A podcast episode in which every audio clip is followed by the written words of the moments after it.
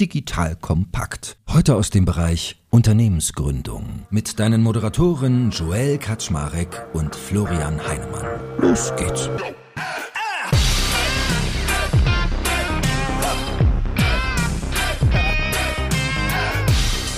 Hallo Leute, mein Name ist Jack Kaczmarek. Ich bin der Geschäftsführer von Digital Compact und heute gibt es wieder den nächsten Ritt in Sachen Einhornfirma. Was heißt das genau? Mit dem lieben Florian Heinemann von Project A und dem guten Martin Schilling, der ist ja mittlerweile auch Investor bei Techstars, reden wir regelmäßig darüber, wie schaffe ich es eigentlich, die Unicorn-Wahrscheinlichkeit, also dass meine Firma eine Milliarde oder mehr wert ist, von meinem Startup zu erhöhen. So, und wir haben ja schon fleißig gesprochen.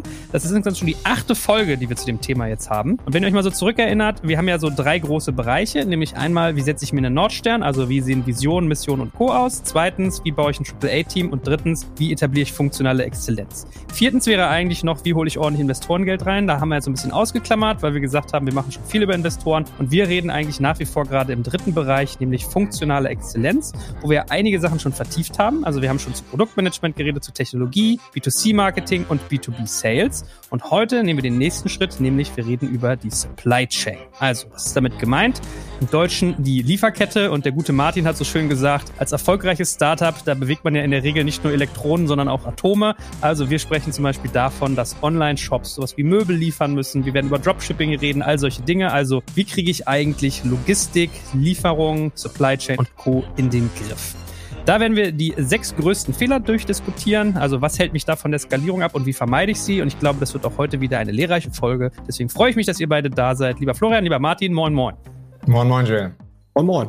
Martin, ich meine, das ist ja ein cooles Bild gerade hier mit Elektron und Atom. Wie erklärst du sonst auf der Cocktailparty oder zum Geburtstag deiner Oma, was genau Supply Chain ist, für Leute, die damit nicht so bewandert sind? ja, genau, das ist ja mal relativ abstrakt, aber ne, wie du es gerade auch richtig gesagt hast, wenn ein Startup eben nicht nur rein Apps programmiert, sondern irgendwas verschickt, irgendein Gut vom Lieferant zum Kunden bringt, Möbel, Essen etc., dann braucht man eine Supply Chain. Ja, und ich meine, selbst wenn ich jetzt an sowas wie hier Kollege Leuschner denke mit Tiermobility, ne, wenn man so E-Roller irgendwie regelmäßig wieder mit neuen Akkus versehen muss, die reparieren, von A nach B fahren und wieder zurück.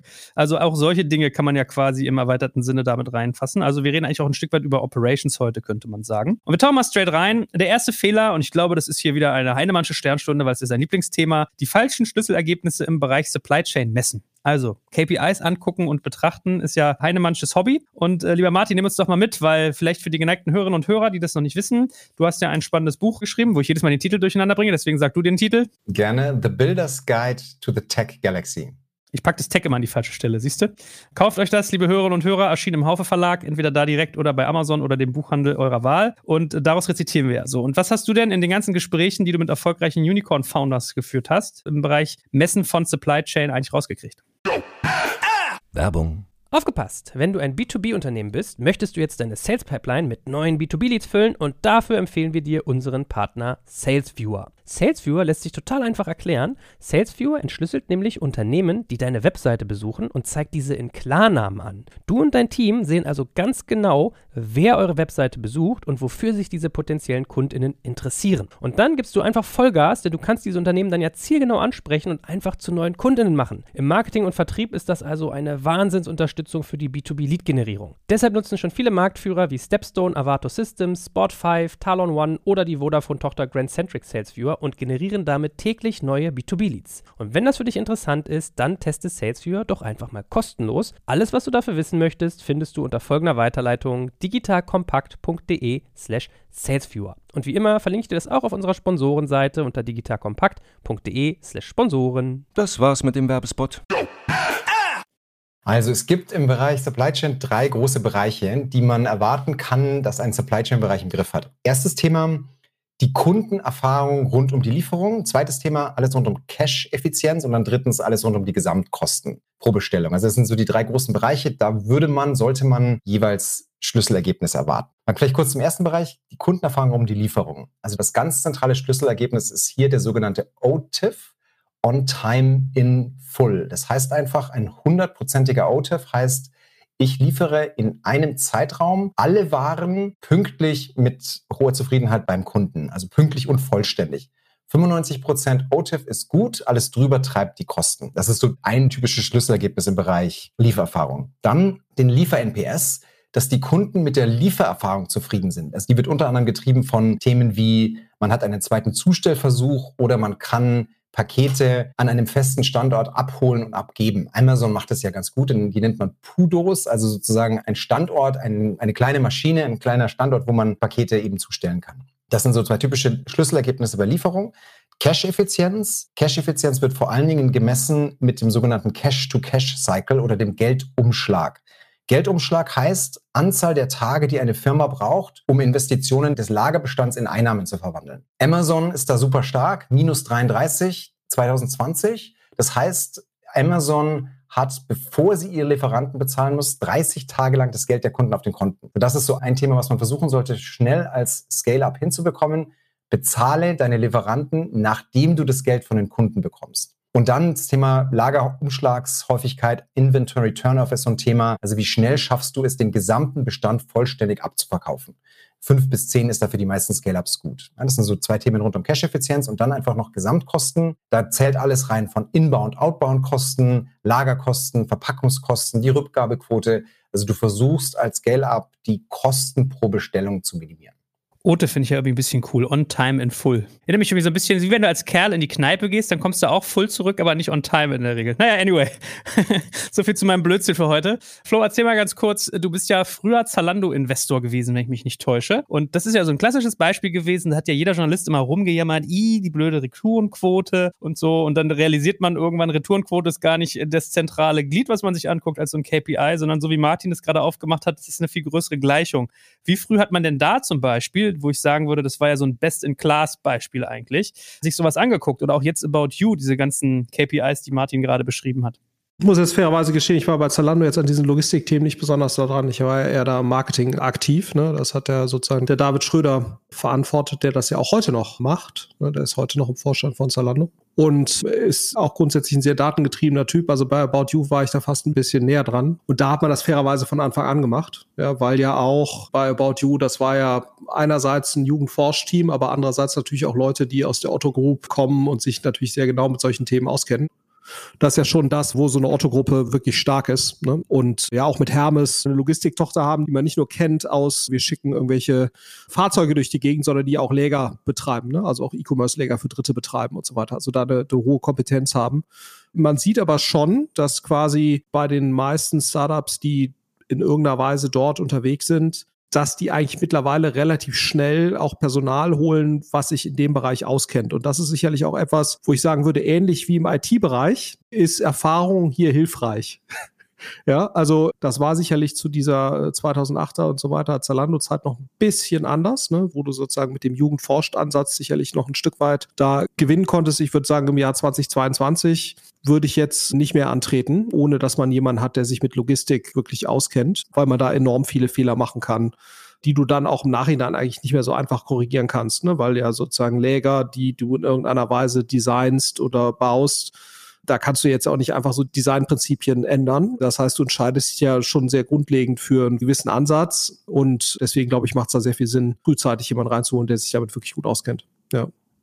Ich finde das mal auch ein krasses Thema, ehrlich gesagt. Ich frage mich ja, und da kommen wir zu bei Fehler 2 und 3 gleich mal zu, wie viele Menschen es eigentlich in Deutschland gibt, die da so richtig tiefen Experten drin sind, weil da gibt es ja schon Faktoren. Ja, das ist ein spannendes Thema. Wir hatten das bei N26 auch. Du hast halt in den ganzen Operations-Bereichen, also wir sprechen jetzt hier über Lieferkette, aber das gilt natürlich auch für Service, relativ viele, die von der, ja, sozusagen Frontline kommen, also die viel im Operativen gemacht haben und dann aufsteigen, die es aber dann teilweise nicht ganz auf den, auf einen Vorstandslevel schaffen, weil sie einfach die Ausbildung nicht haben. Und dann brauchst du halt Leute, die quasi sowohl strategisch denken können, als auch das Operative im Teil verstehen. Und diese Leute zu finden, sehr, sehr rar. Da gibt es ein paar, die gerade diese Scale-Ups mitgemacht haben, die Scale-Up-Phase, aber die zu bekommen, die sind natürlich, das ist das Sahnehäubchen. Ja, ich habe das auch gerade gehabt. Ich habe ja hier irgendwie in Bringo investiert. Das ist ja sowas wie Gorillas, nur ein bisschen anders gelagert. Die sind direkt angedockt an Penny, Rewe und solche Geschichten. Und der Hasib, der das macht, der hat früher für die Bundeswehr in Afghanistan irgendwie Militärtransporte gemacht und war dann hier so First Supplier für die Amis auch. Also da habe ich gedacht, alles klar, wenn der Dude hier irgendwie RPGs in den Hindukusch verschifft kriegt, dann kriegt er auch eine Tiefkühlpizza von Penny irgendwie. Aber die Herausforderung ist dann natürlich schon eine etwas andere. Also sozusagen im Militär geht's ja nicht primär um jetzt Stückkosten oder so. Also das ist da ja nicht ganz so weit oben auf der Liste. Aber trotzdem ist schon ganz, ganz spannend, dass du häufig im Logistikbereich sogar auch Leute hast, die aus dem militärischen Umfeld kommen. Ja, das ist schon grundsätzlich so. Aber ich glaube, was da nochmal eine sehr spannende Frage ist, was du ansprichst, Martin, das ist eben, wofür entscheidet man sich? Ne? Entscheidet man sich quasi für den Fachexperten, der quasi direkt vom Shopfloor kommt, ne? oder holst du dir eher sozusagen den, sag jetzt mal stellvertretend, den McKinsey-Dude, ne? dem du Logistik beibringst? Äh, man kann quasi von beiden Seiten kommen und die Frage ist quasi, was ist der beste Weg, um dann letztendlich gute Resultate zu erzielen? Und im Nachhinein würde ich jetzt fast sagen, du brauchst wahrscheinlich ab einer gewissen Größenordnung beides. Ne? Also sowohl Leute, die quasi wirklich von der Fläche kommen und, und sich hochgearbeitet haben, aber du brauchst eben auch Leute, die so sozusagen abstrakt konzeptionell da oben drauf gucken, sich zu überlegen, was kann man hier eigentlich grundlegend noch anders machen. Und das ist zumindest auch mein Verständnis gewesen, was ein Zalando sehr gut gemacht hat, ohne dass ich da jetzt sehr nah dran war. Ne? Aber dass du zum Beispiel so ein Fashion-Lager in Erfurt, was ja Zalando dann gebaut hat als erstes größeres eigenes Lager, nachdem sie eine Zeit lang mit Dienstleistern hier gearbeitet haben. Also Doc Data war das jetzt in dem Fall. Da gibt es aber auch andere. Natürlich Fiege ist ein großer Dienstleister in dem Bereich zum Beispiel, die da auch für eine Reihe von Firmen arbeiten. Avato macht da einiges. Ne? Und der Zalando-Ansatz war halt zu sagen, wir machen das erst mit einem erfahreneren Partner. Doc Data war damals in Berlin angekommen über Brands for Friends. Das war so der Trophy-Kunde. Und dann lernt man dort gewisse Dinge und dann baut man quasi auf Basis dieser Learnings sein erstes eigenes Lager. Und das ist, glaube ich, jetzt kein so schlechter Ansatz, dass man sagt, man startet erstmal mit Dienstleistern, die einem helfen. Und dann versucht man sozusagen seinen eigenen Weg da zu finden, weil das muss man schon sagen. Learning ist schon ganz klar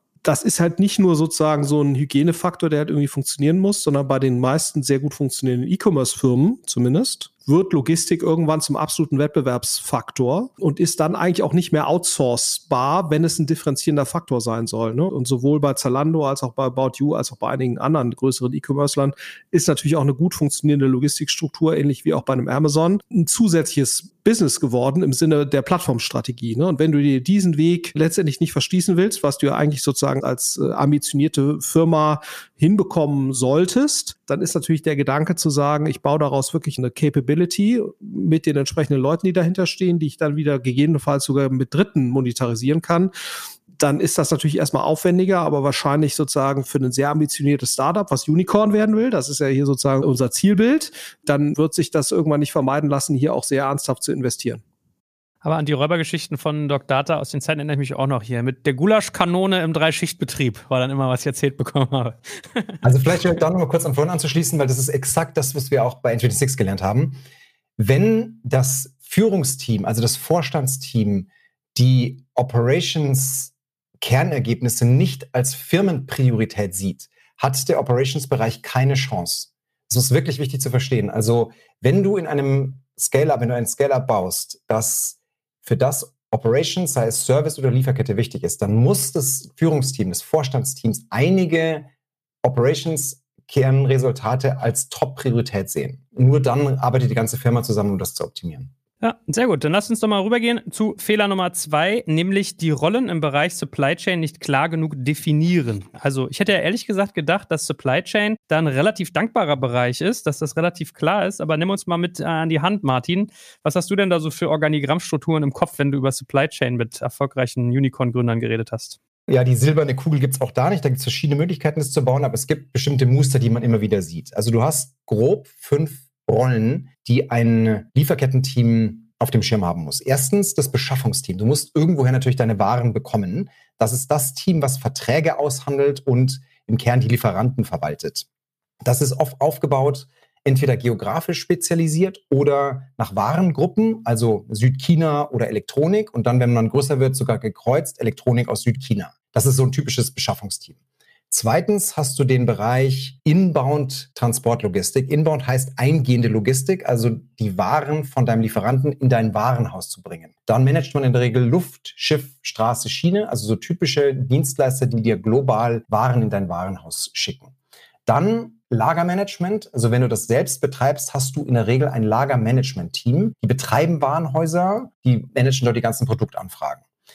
Viertens, vierte Rolle, die outbound, die ausgehende Logistik, also der Transport auf der letzten Meile vom Warenhaus zum jeweiligen Kunden. Das nennt man 3PL, also Third-Party-Logistik, letzte Meile. Und dann fünftens hast du eine Reihe von Befähigerteams drumherum. Warengruppen- und Bestandsmanagement-Team ist eins, Geschäftsanalytik-Team ist eins, Bereitschaftsteam oder Team für operationelle Exzellenz. Also kannst du nochmal skizzieren, wie du diese Rollen so ausgearbeitet hast? Also ist es relativ standardisiert, was dir am Markt so begegnet ist oder handhabt das jeder ein bisschen anders? Es gibt ein paar Entscheidungen, die du am Anfang treffen musst, die dann sehr stark sich auf die Rollen abfärben. Und zwar, also ganz am Anfang ist die Logistik in-house. Das ist das Erste. Ne? Also man denke, Jeff Bezos packt selber Bücher auf dem Tisch. Ja? In der ganz frühen Phase hast du die Logistik in-house. Dann kommst du aber sehr schnell an den Punkt, wo du Dienstleister hochfährst und dann Lagerhäuser bauen musst, Lieferketten aufbauen musst. Und dann erst, wenn du Scale-Up bist, Zalando zum Beispiel, nimmst du einiges wieder rein. Dann baust du selbst Lagerhäuser auf, entwickelst selbst Software dafür. Das sind so die drei typischen Schritte. Und jetzt, was ich gerade aufgezeigt habe als Organigramm, ist so in der, etwa in, in der späteren Scale-Up-Phase dann relevant. Aber natürlich ändern sich die Rollen je nach Logistikmodell, was man fährt. Gut. Kommt, wir gehen mal weiter zu Fehler 3, weil ich glaube, das ist relativ klar, was wir gerade hatten. Und der dritte dockt aber ganz gut an, nämlich Supply Chain Spezialistinnen zu spät einstellen. Ist wahrscheinlich ein Klassiker, ne? In jedem speziellen Bereich einer Firma, wo es irgendwie Expertinnen braucht, da zu lange, also es hat ja Florian auch ganz schön gerade aufgemacht. Lerne ich schlaue Leute an oder hole ich mir die Profis und bezahle deren Lernkurve, die mich dafür günstiger kommt, als wenn ich sie selber mache? Martin, mach doch mal den ersten Wurf, was da deine Beobachtung ist. Eine zentrale Beobachtung, weder reines Jugendforscht funktioniert, noch die McKinsey-Profile, die beispielsweise lang bei dann größeren Konzernen gearbeitet haben. Also ich habe Logistik bei der Deutschen Post optimiert, jetzt komme ich zu einem Scale-up. Was am besten funktioniert, sind Personen, die eine Skalierung mitgemacht haben. Also bist in der frühen Phase in einem Startup rein, da hat das Startup vielleicht zehn Leute und du gehst raus bei 1000. Das sind perfekte Profile, weil du einfach mal dieses ganze Chaos miterlebt hast, das entsteht, wenn so eine Firma hochskaliert. Und dann ist das, was Florian sagt, genau richtig. Also wir versuchen ja immer zu mischen, die jungen Generalisten, die intelligenten Generalisten mitzunehmen in die Scale-Up-Phase, aber gleichzeitig von außen Experten mehr reinzubringen.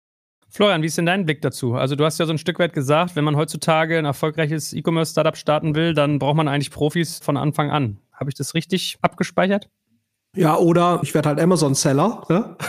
und verkaufe äh, quasi über eine Amazon-Logistik und dann brauche ich das natürlich häufig nicht, ne? zumindest in dem Bereich, äh, aber ist nicht vergleichbar mit einem Standalone E-Commerce-Business, was natürlich diese Fähigkeiten dann irgendwo auch hat und die natürlich auch eigene Kundenbeziehungen aufbauen, also mit Endkunden, was sicherlich nochmal eine andere Wertigkeit hat, als wenn du eben sozusagen nur auf einer Drittstruktur quasi als Seller auftrittst, wobei das ja auch gut funktioniert. Ne? Du siehst es ja gerade an Seller X und so weiter, das sind ja Modelle, die durchaus auch Investoreninteresse befriedigen befriedigen und da Geld einsammeln können. Also insofern, ich sage nicht, dass das per se schlecht ist, aber das wäre jetzt für mich eben kein in dem Sinne vollwertiges E-Commerce-Geschäft. Ne? Wenn das dein Ziel ist, also wenn dein Ziel quasi ein About You, Zalando für was auch immer ist, oder Zo Plus, dann musst du, glaube ich, diese ganze Operational Capability relativ stark aufbauen und weil das eben häufig vertical-spezifisch ist, wie das eben genau aussieht und optimalerweise aussieht, dauert das eben eine gewisse Zeit und du musst eben relativ früh damit anfangen, da eben die spezifische äh, sozusagen Vorgehensweise, die jetzt für einen bestimmten Bereich, eine bestimmte Branche oder bestimmtes Warensortiment besonders viel Sinn macht, das eben frühzeitig aufzubauen.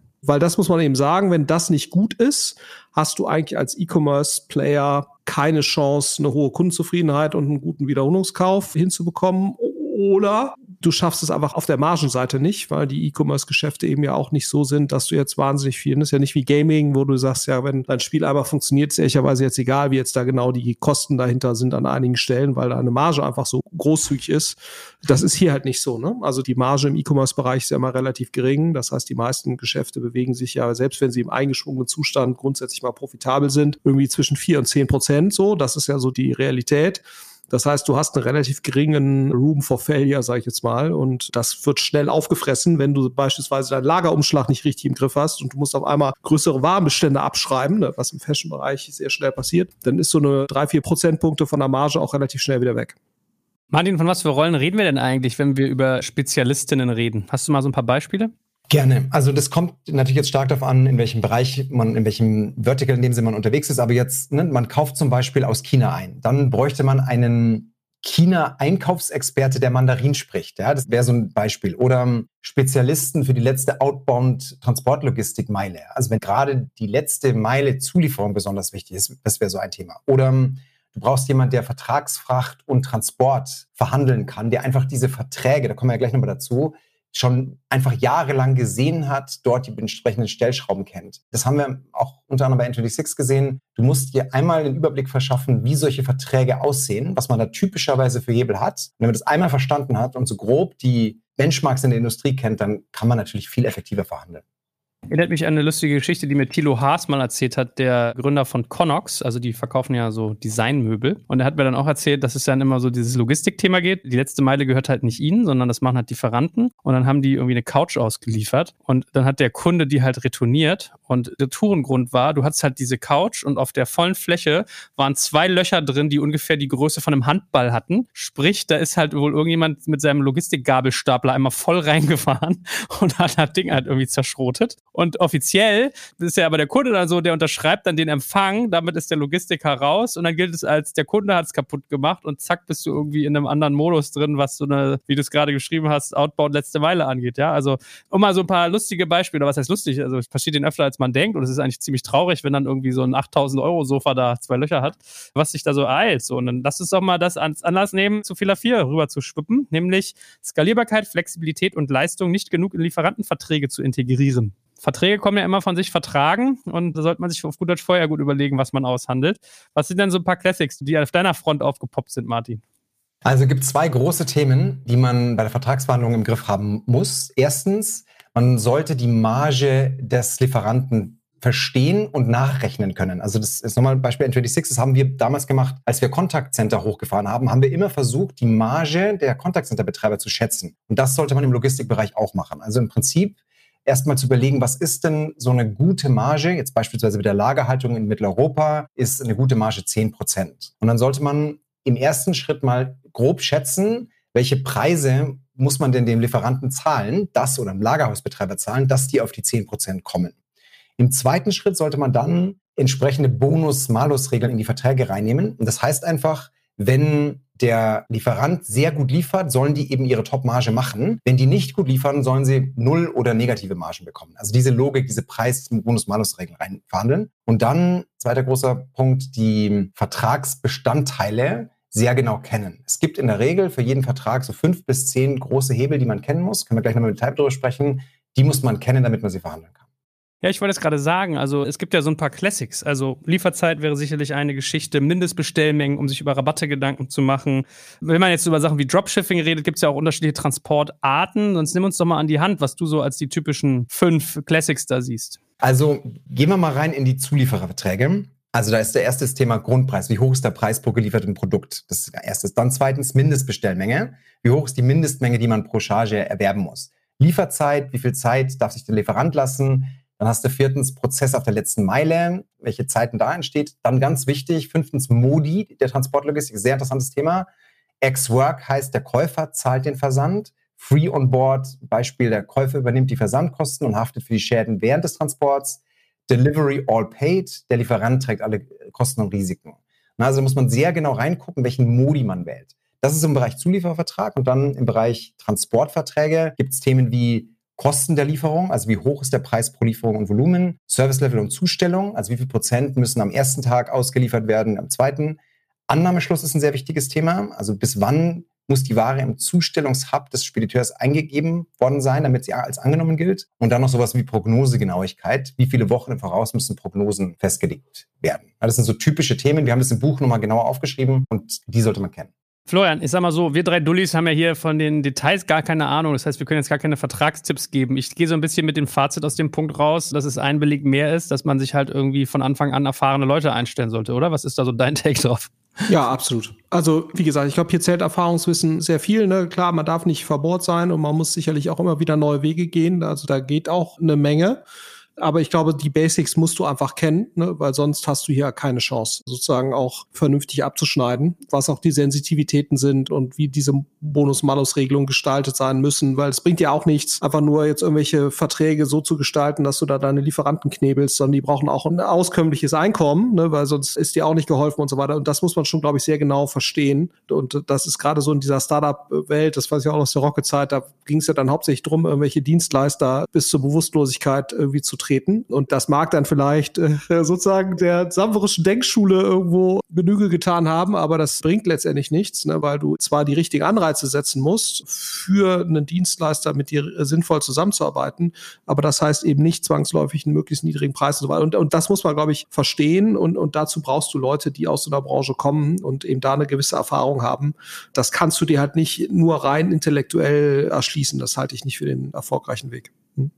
Hat man denn da eigentlich viel Bewegungsspielraum? Also ich frage mich so gerade so ein bisschen, ist es eher ein Käufermarkt oder ist es eher ein Lieferantenmarkt? Also hast du als Unternehmen da großen Hebel, weil es viele Anbieter gibt oder ist das nicht eher so umkämpft, dass du da eher sogar auch ein bisschen gucken musst?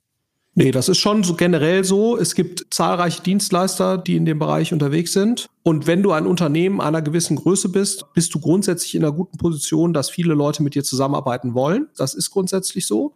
Das heißt, du hast schon eine Auswahl, aber das ändert jetzt diesen grundsätzlichen Sachverhalt nicht unbedingt. Ne? Du musst halt den richtigen Partner finden, der halt auch bereit ist, die Entwicklung mit dir zu vollziehen. Das gilt ja sowohl im Operations-Bereich jetzt bei einem N26 oder so, wenn du da mit Service-Partnern zusammenarbeitest und genauso eben auch im logistischen Bereich das sind ja immer, das darf man nicht vergessen, bei so einer Logistikinfrastruktur, da redest du ja immer von fünf bis zehn Jahren mindestens, die solche Partnerschaften da ja einfach lang sein müssen, weil du ja eben nicht nur Atome bewegst, sondern auch sozusagen aus Atomen bestehenden Strukturen investierst und die haben einfach lange Abschreibungsdauern und Nutzungsdauern und deswegen muss man sich das schon ziemlich genau überlegen.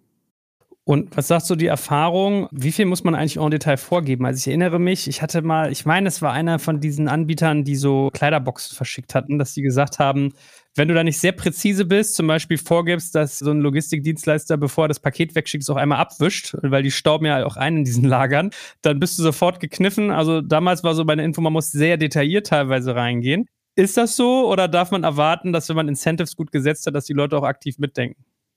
Ja, das ist ja eben Incentive wäre dann ja auch, ne, dass du eben genau solche Dinge versuchst mit zu incentivieren, dass eben sozusagen, wie, wie, viel kommt jetzt beim Kunden an oder wie wird vielleicht auch das, was da ankommt beim Kunden, wie wird das eigentlich bewertet vom Kunden, dass das eben Teil sozusagen der Incentivierung ist. Und dann sollten auch idealerweise sozusagen der Dienstleister selbst den Anreiz haben, da saubere Pakete zu verschicken. Oder was ja auch ein Klassiker ist, dass Verpackungen nochmal neu genutzt werden, zum Beispiel, die dann eben mit irgendwie doppelt Tape nochmal drum und so, ne, was dann halt nicht so professionell aussieht. Und das sind eben genau die Themen, die du in den Griff bekommst, wenn du äh, letztendlich die Experience des Kunden abfragst und, und die dann letztendlich auch in die Incentivierung eingehen lässt, dann vermeidest du solche Themen in der Regel. Und das ist, glaube ich, sozusagen genau der Witz da dran. Es geht, glaube ich, weniger darum, dass man jetzt immer exakt briefen muss. Das ist zumindest meine Erfahrung, jetzt zumindest nicht mit erfahrenen Dienstleistern, sondern dass du halt denen die richtigen Anreize setzen musst, äh, entlang der Dimensionen, die dir halt wichtig sind. Ja.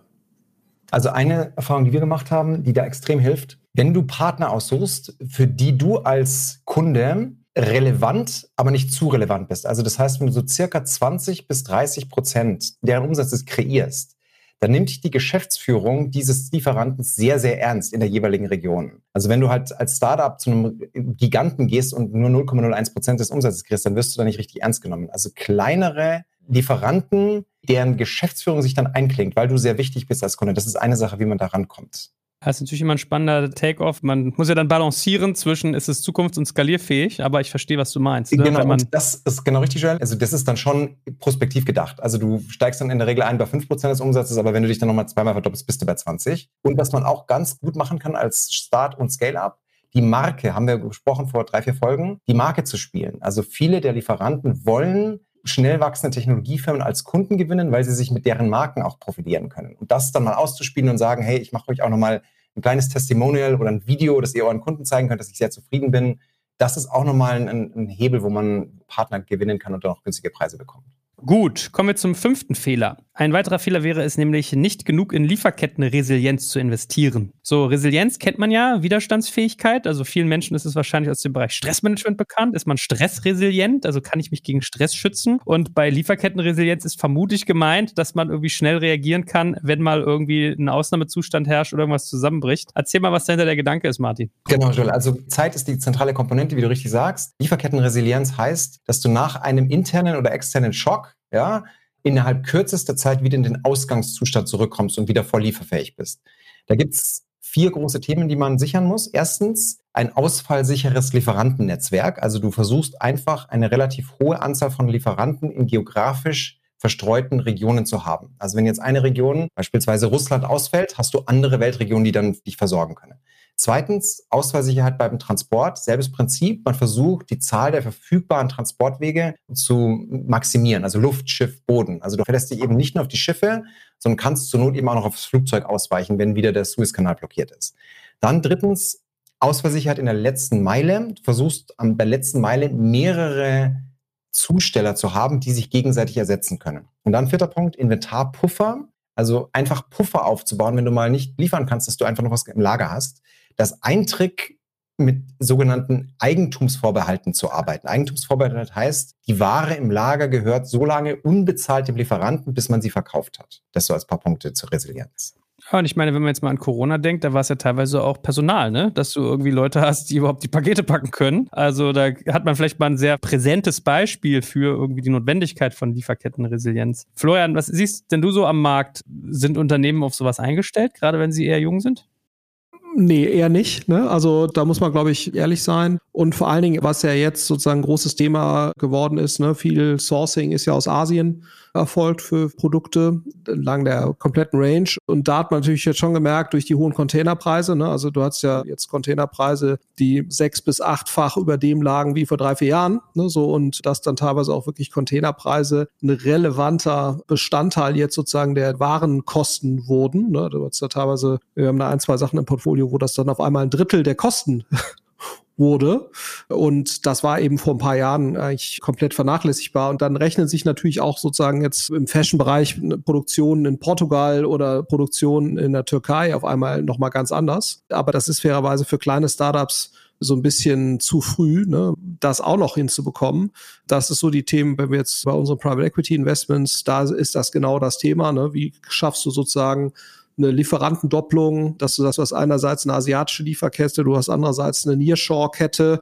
Da muss man natürlich gucken, wie kriegt man das irgendwie miteinander verheiratet. Aber das ist eigentlich jetzt gerade das Ziel und das sieht man eigentlich entlang der sehr, sehr vieler E-Commercer gerade, dass man sagt, sozusagen, um die Resilienz da zu erhöhen, dass man wirklich versucht, voneinander unabhängige Lieferketten für ähnliche Produktgruppen aufzubauen, um da eben auch schneller reagieren zu können. Und das eben auch dieses lokale Sourcing ist natürlich auch aus Nachhaltigkeitsgesichtspunkten wird das auch natürlich nochmal ein Thema. Also insofern dieses Resilienzthema ist jetzt nochmal in den letzten zwei, drei Jahren nochmal ganz anders auf die Agenda gekommen in meiner Wahrnehmung. Aber da muss man wirklich sagen, damit sind kleine Unternehmen in der Regel überfordert. Ich glaube, das ist erstmal wichtig, dass überhaupt sozusagen eine gewisse Flughöhe, eine gewisse Relevanz erreicht und dann im nächsten Schritt versucht er die Resilienz einzubauen. Ich vermute, dass das, also zumindest was Logistik und Beschaffung angeht, dass das eigentlich die realistischere Reihenfolge ist, muss man ehrlicherweise sagen. Es ist auch so undankbar. Also beim Thema Lieferanten war es ja irgendwie gerade schon deutlich. Man versucht eigentlich mit einem auszuhandeln, da einen gewissen Impact zu haben im, im Umsatz, dass man dann auch ernst genommen wird. Da musst du noch einen zweiten aufbauen, dann wird es ja schon wieder komplex, auch mit dem Vertragsmanagement. Oder wenn ich jetzt mal so ein Inventarpuffer denke. Also mir war die Tage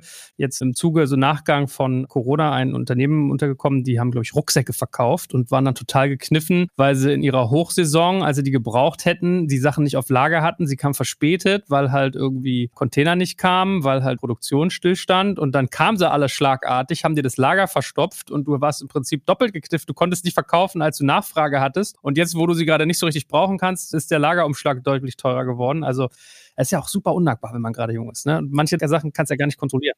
Ja, oder was ihr vielleicht auch ja mitbekommen habt, ist auch so eine Story, die da eigentlich sehr gut reinpasst. Amazon hat ja sozusagen, weil sie durch Corona so eine starke Nachfrage hatten, haben dann die Lagerkapazität für Dritthändler reduziert. Ne? So, das heißt, also sie brauchten dann eben mehr Platz für ihre eigenen Produkte und dann gab es Kontingente für Marketplace-Seller. Ja? Und die haben sich dann so ein bisschen an den vergangenen Umsätzen orientiert, aber da waren auf einmal eine ganze Reihe von Sellern, die Amazon Logistikstrukturen nutzten, die dann auf einmal relativ kurzfristig quasi wussten, okay, das wird nicht ausreichen, was wir jetzt hier an Produkten bei Amazon einlagern können, weil wir auch nicht so schnell nachbestellen können, weil die asiatischen Lieferungen, da hast du in der Regel ja relativ große Vorläufe und die dadurch relevante Umsätze verloren haben, weil im Prinzip Amazon gesagt hat, wir schaffen, also das war jetzt gar kein böser Wille von Amazon im Sinne von, wir wollen jetzt unbedingt äh, kleine Marketplace-Seller knebeln, wo, aber wo sie einfach aufgrund von mangelnder Kapazität das eigene Geschäft priorisiert haben, die eigene Ware priorisiert haben und das ging dann eben zwangsläufig zu Lasten der Marketplace-Seller. Und das zeigt nochmal, wie wichtig wichtig das ist, dass man wirklich solche Dinge dann durchdenkt. Und häufig sind es eben externe Schocks, die dann, ob es jetzt Corona ist oder die sehr hohen Transportpreise oder der Suezkanal ist verstopft oder so. Ja, das sind ja in der Regel äh, so Dinge, wo man einfach merkt, okay, das macht halt doch Sinn, in Szenarien zu denken, auch in solchen Themen. Gut, kommen wir mal zum letzten Fehler, dem sechsten. Operative Exzellenz im Bereich Supply Chain zu lange ignorieren. Das wirkt so plain vanilla. Martin, was ist denn damit gemeint? Also ich meine, ist ja irgendwie selbsterklärend, aber es ist einfach nur, dass man sich zu spät darauf konzentriert oder was verbindest du damit alles? Ja, Operation Excellence oder operative Excellence ist ein Fachbegriff in Operations-Bereichen. Klingt nicht so sexy, ist aber sehr wichtig. Also im Prinzip sind das die Prozessoptimierer. Also das heißt, das ist ein dezidiertes Team, was in der Regel alle Prozesse sich anguckt und dann zusammen mit den jeweiligen Prozessownern, also den Eigentümern der Prozesse, diese optimiert. Also das heißt einfach, du gehst sehr systematisch alle Lagerhaltungs-, alle Einlieferungsprozesse durch und immer wieder und guckst, wie du da teilweise auf Prozentebene Optimierungen erreichen kannst. Also gibt es ein paar Themen, die wichtig sind. Erstens, du brauchst ein eigenes OPEX, also Operational Excellence oder operative Exzellenz Team. Zweitens, es ist sehr wichtig in dem Bereich im Onboarding zu integrieren, dass deine Führungskräfte und alle, die neu anfangen, einmal den Operations-Bereich durchlaufen. Also einmal Pakete packen oder mal am, im Callcenter arbeiten, um da sehr früh auch zu verstehen, wie so ein Bereich funktioniert und auch da ein Stück weit mitzuhelfen, die Prozesse zu optimieren. Dann ein weiteres Thema, Überspezialisierung vermeiden. Man hat da schnell die Tendenz dann zu spezialisieren, also zum Beispiel die Anzahl der Verpackungsgrößen ja, von sechs auf acht erhöhen. Das spart zwar Versandkosten, dann hast du quasi weniger Versandmaterial, was du verlierst, aber das geht auf Kosten der Flexibilität. Also weil zum Beispiel an der Werkbank dann öfter Verpackungen aufgefüllt werden müssen oder Verpacker machen Fehler. Also diese Überspezialisierung ist da ein Thema. Und dann natürlich Lieferketten-Tools früh genug einführen, also ERP, Lager- und Aufbewahrung, Auftragsverwaltungssysteme, Routenplanungssysteme, Transportverwaltungssysteme. All das klingt nicht sehr sexy, aber ist sehr wichtig, um den Bereich effizient zu machen. Last but not least, die Menschen sehen. Die Operations-Kollegen wissen es sehr zu schätzen, wenn sich auch gerade Gründer, Seniore, Management-Team dort oft blicken lässt. Ne? Also einfach vor Ort sein, ein Stück weit Menschen dort auch befragen, wie man sich verbessern kann, weil wenn du ein glückliches und motiviertes Logistikteam hast, das schlägt sich direkt auf eine loyale Kundenbasis durch. Florian, hast du noch was zu ergänzen? Ja, also ich glaube, das Wichtige ist, ne, und das ist, glaube ich, genau das, was wir schon von Anfang gesagt haben, ein gut funktionierender Operationsbereich ist die Basis für eine gute Kundenexperience und dann eben letztendlich auch das Wachstum von so einem Unternehmen. Und das muss einem, glaube ich, klar sein dass das eben nicht einfach so nebenher funktionieren muss, sondern das ist genau wie der IT- oder Produktbereich, ne, wo ja auch früher sozusagen, wenn du, als wir da so angefangen haben mit den ersten Rocket-Dingern, dann war das eher so Mittel zum Zweck und das musste irgendwie funktionieren, aber man hat das nicht sozusagen als strategischen Erfolgsfaktor gesehen. Und das hat sich, glaube ich, total geändert. Ne? Also ich glaube auch die deutsche Startup-Szene, da hast du jetzt eigentlich in jedem Gründerteam IT-Verantwortliche oder einen starken Produktfokus und so. Und gerade für sozusagen Businesses, die auch einen relativ hohen Anteil in der physischen Welt Geld haben, ist das in dem Operations-Bereich halt genauso. Ne? Du kannst noch so tolle IT-Infrastruktur haben oder noch so tolles Marketing oder noch so tolle Datenexperten oder noch so eine tolle KI. Ne? Wenn sozusagen die Operations nicht funktioniert, dann wird die Kundenexperience trotzdem immer schlecht sein. Ja, so und das heißt im Prinzip natürlich auch, das ist zwar nicht so glamourös häufig, aber da den Fokus äh, zu haben und äh, Managementkapazität zu haben und kumulierte Intelligenz, die man da verbringt, das ist mindestens genauso wichtig, weil es halt, wenn es nicht gut funktioniert und sich nicht kontinuierlich weiterentwickelt, entweder das Business nicht gut funktioniert, weil du eine schlechte Kundenexperience hast, oder du letztendlich nicht diese Effizienzgewinne realisieren kannst, die du halt brauchst, damit dein Geschäft irgendwann profitabel wird. Ne? Und ich glaube, wenn du so Sachen anguckst wie jetzt Flink oder Gorillas oder auch Deliveroo äh, oder Volt, ne, das sind für mich jetzt primär Businesses, die werden nicht über, also ja, Volt hat auch eine schöne App, ne, so, die ist auch schöner als die von Delivery Hero, das würde ich schon so sehen. Aber so ein Business gewinnt quasi jetzt nicht über die App, sondern so ein Business gewinnt eigentlich über die guten Operations, die dahinter sind. Dann irgendwann, ne, zumindest. Und ich glaube, das muss einmal halt klar sein, weil du halt enorme Vorläufer hast hier weil du halt in physische Dinge, in Prozesse investieren musst und das dauert halt immer länger, als jetzt irgendwie digital irgendwas umzustellen. Und das nimmt natürlich auch so ein bisschen Energie häufig daraus. Ne? Deswegen ist das vermeintlich nicht so dynamisch und nicht so sexy und so. Aber das ist, glaube ich, der falsche Schluss. Ja? Und die Businesses, die irgendwann mal diesen Unicorn-Status erreichen und den auch zu Recht dann behalten und ausbauen, die brauchen ein hohes Maß an Operational Excellence. Äh, und das erreichst du eben nicht im Vorbeigehen. Das muss halt klar sein und das ist vielleicht so ein bisschen der Hinweis an der Stelle. Ja. Ja, und ich muss immer sagen, also ich will jetzt gar nicht einen Anbieter hervorheben, aber mir hängt da irgendwie immer Lawrence Leuschner im Kopf, weil ich weiß, äh, kurz bevor der T-Mobility gestartet hat, war der bei mir im Podcast und hat genau das Thema auch hervorgehoben, dass er gesagt hat, wir fokussieren uns vor allem auf die Operations. Und wenn du dann siehst, wenn die anfangen, irgendwie E-Floater, Fahrräder, Motorroller und weiß ich nicht was alles in zig Städten auszurollen, dann verstehst du ja mal den Impact. Und da hatte ich den Eindruck, dass es ein Unternehmen ist, was genau sowas halt auf äh, Entscheiderebene angesiedelt hat, weil er halt gesagt hat, Jungs und Mädels, ich habe zwei Dinge in meinem Leben. Das eine ist, ich will irgendwie den Planeten ein bisschen besser machen, deswegen habe ich früher gebrauchte irgendwie Produkte angekauft und wieder verkauft und zweitens, ich bin auf Prozesse optimiert und das geht dann, glaube ich, ganz gut Hand in Hand. Ja, und ich glaube gerade Rebuy, ne, da ist es ja sozusagen da, wo, wo Lawrence gelernt hat, das ist ja ein sauschweres Business, ne? weil du halt Produkte zurücknehmen musst, aufbereiten musst und dann wieder verschicken musst. Das ist halt super operations heavy. Also auch ein Rebuy ist für mich jetzt primär kein digitales Geschäft, sondern ist für mich primär ein Offline Operations Geschäft mit einem digitalen Element da drin und Frontend. Aber das ist natürlich sozusagen das, wo so ein Lawrence herkommt. Und daher äh, zeigt sich, glaube ich, auch die Denke. Ne, Momox ist ja noch so ein krasseres Beispiel, also auch ein Re-Commerce-Geschäft, weil du da ja auch noch mit ganz kleinen Margen operierst. Ja, also bei Momox hast du hauptsächlich Medienprodukte. Rebuy macht ja sehr stark Elektronik, wo du auch teure Produkte, iPhones und so weiter. Aber wenn du ein Momox, die, die agieren, haben sehr komplexe Prozesse für relativ niedrigpreisige Produkte. Und da bist du spätestens an dem Punkt, wo du sagst, das ist halt größtenteils ein Operations-Business, ob das eben funktioniert oder nicht. Gut, ihr beiden. Also sehr schön, dass ihr hier in Sachen Supply Chain abgeliefert habt, um mal im, in der Wortsprache zu bleiben. Es hat mir viel Spaß gemacht und ich freue mich schon auf unsere nächste Session. Das wird dann Folge Nummer 8, nee, 9 schon, nämlich zum Bereich Service, also Kundendienst. Ich bin mal gespannt, was da noch so auf uns wartet und bis dann freue ich mich schon. Bleibt gesund und es macht's gut, ihr beiden. Ciao, ciao. Danke, Jill, danke, Florian. Danke fürs Zuhören beim Digital Kompakt Podcast. Du merkst, hier ziehst du massig Wissen für dich und dein Unternehmen heraus. Wenn du mit uns noch erfolgreicher werden möchtest, abonniere uns auf den gängigen Podcast-Plattformen. Und hey, je größer wir werden, desto mehr Menschen können wir helfen. Also erzähl doch auch deinen Kolleginnen und Kollegen von uns. Bis zum nächsten Mal.